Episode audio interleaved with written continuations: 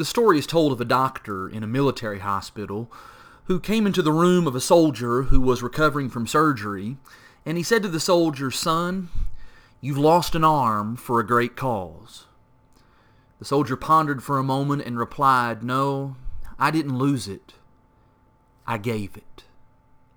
There have been many great sacrifices that have been made for incredible causes the men and women who serve in our military. They literally put life and limb on the line to preserve our freedoms.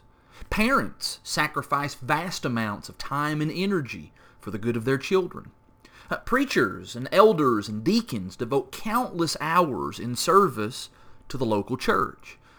In each of these cases, what was put in was not lost, but rather it was freely given. Of course, that mirrors the greatest example of sacrifice found in Jesus Christ. Jesus forfeited his safety, his energy, his tears, his blood, his comfort, and most of all, his very life in order that we might be redeemed. But as Jesus himself said in John chapter 10 and verse 18, he didn't lose his life. He gave it freely. You know, sometimes we get caught up with the difficulties and the struggles of living the Christian life. We fixate and we even complain about what we have to do in order to follow Christ. And in so doing, we forget the immense sacrifice that was given on our behalf, how, how selfish and short-sighted we can be sometimes. Because a life submitted to Christ should never be considered a life lost. Rather, it is a life that is freely given.